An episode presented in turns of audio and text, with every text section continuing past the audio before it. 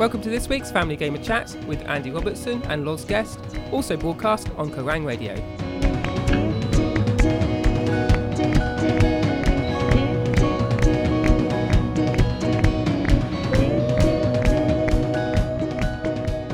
How are you doing? Not bad. How are you, Andy? Good. Yeah. What's been going on? Good. Keeping busy.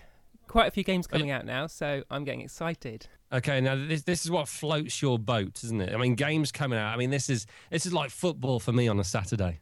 That's right. Yeah, Christmas is approaching, and all the games companies want a, a slice of that piece of pie. So I must admit, I do quite like it when Christmas approaches because I do get sent a whole bunch of good games, which is uh, which is ace. What games have you been playing over the past seven days? yeah, there's one game in particular I've been playing this week, um, Gunstringer on Xbox Kinect. Now this is um, sort of a long rails shooter, but you're playing it with your hand. So with your left hand, you're controlling movement, but you sort of you're controlling a little marionette puppet on the screen. So you hold your hand up as if you're puppeteering, and with your other hand, you've got a gun, so you can holster it.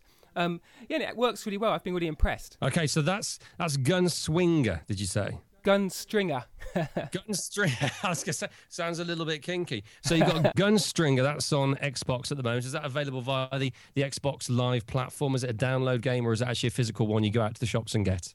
It's it's actually not a download game, and that's where there's some slight sort of controversy here because I think some people who've played it um, are sort of saying, uh, "Is there enough? It's about thirty quid. Is there enough content in there?" But for me, the sort of the quality of what there is, what there is in the game is more than enough. But you know, it only lasts a few hours, which is quite a big ask if you're going to be putting that much money down. But the, the way it works with you, and it, it sets the whole thing in a theatre. So the whole time you're playing, every now and again, it switches to the audience. Yeah, so it just creates this really unusual experience, and I've really enjoyed it. It's a 12, so I've not got my kids on it yet, and there are some scenes where there's a crocodile that eats a man in two. But um, I'm hoping to pick out a few levels that aren't too gruesome, and give them a go too. Okay, now you're saying thirty quid for a few hours of gaming there. I mean, that's a that's a lot of cash to be honest. Is there any replay value for people to go back and you know and try and repeat the experience? Yeah, you can do each level, and each time you complete it, you get awarded a sort of sheriff badge, and the colour of the badge de- determines how well you've done. Because it's all about stringing together sort of kills. So as you point at the screen, you sort of tag the people you want to shoot at, then you pop out from behind cover with your left hand, whip your gun, and it shoots them. So the more of those you can get in a row, the better.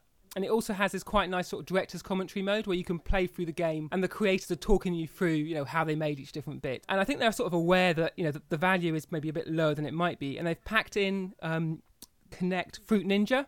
Um, in with a pack, you get a free download code. So there's a bit of added value there as well. Okay, so Gunstringer, which is available now.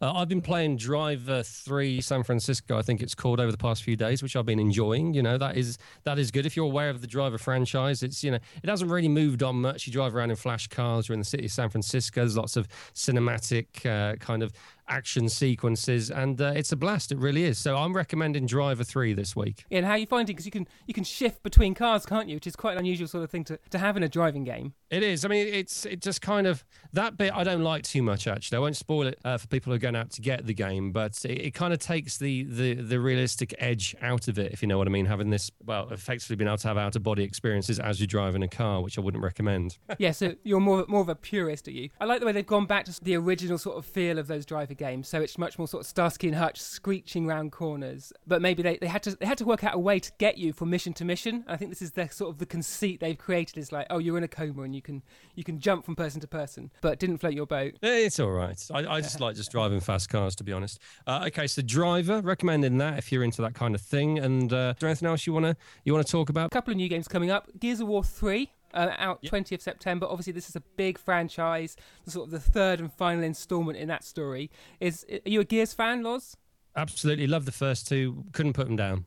Yeah, I love the way the camera, as you're running through the environment, the camera sort of hugs your shoulder, but it's as if someone's carrying it, sort of filming you as you play. I remember seeing the first time I saw that at E3 in a trailer, I was like, "Is that a video game? It looks like a film." And you know, they've they've got better with- each different revision, each different release. I think this time they're really trying to crack multiplayer because the Gears of War 2 was quite criticised, although they did fix it in some um, download updates. But this time, out the gate, they're hoping um, multiplayer is going to be much tighter. Okay, looking forward to that. Anything else? One more, perhaps? Finally, PlayStation. Did you play Ico or Shadow of the Colossus? Um, I did on the PlayStation 2 many years ago, and I thought it was fantastic. Yep, so these two are being bundled up into a pack for the PlayStation 3. And they've gone back through the games. The textures are still the same, but it's all now high def, upscaled. And actually, what you see is how much detail there was there in those PS2 games that you didn't necessarily sort of have access to because of the hardware, and particularly Shadow of the Colossus, that was released right at the end of the PlayStation 2's life, just when the 360 was coming out. So it's really good to see these games get sort of a refresh.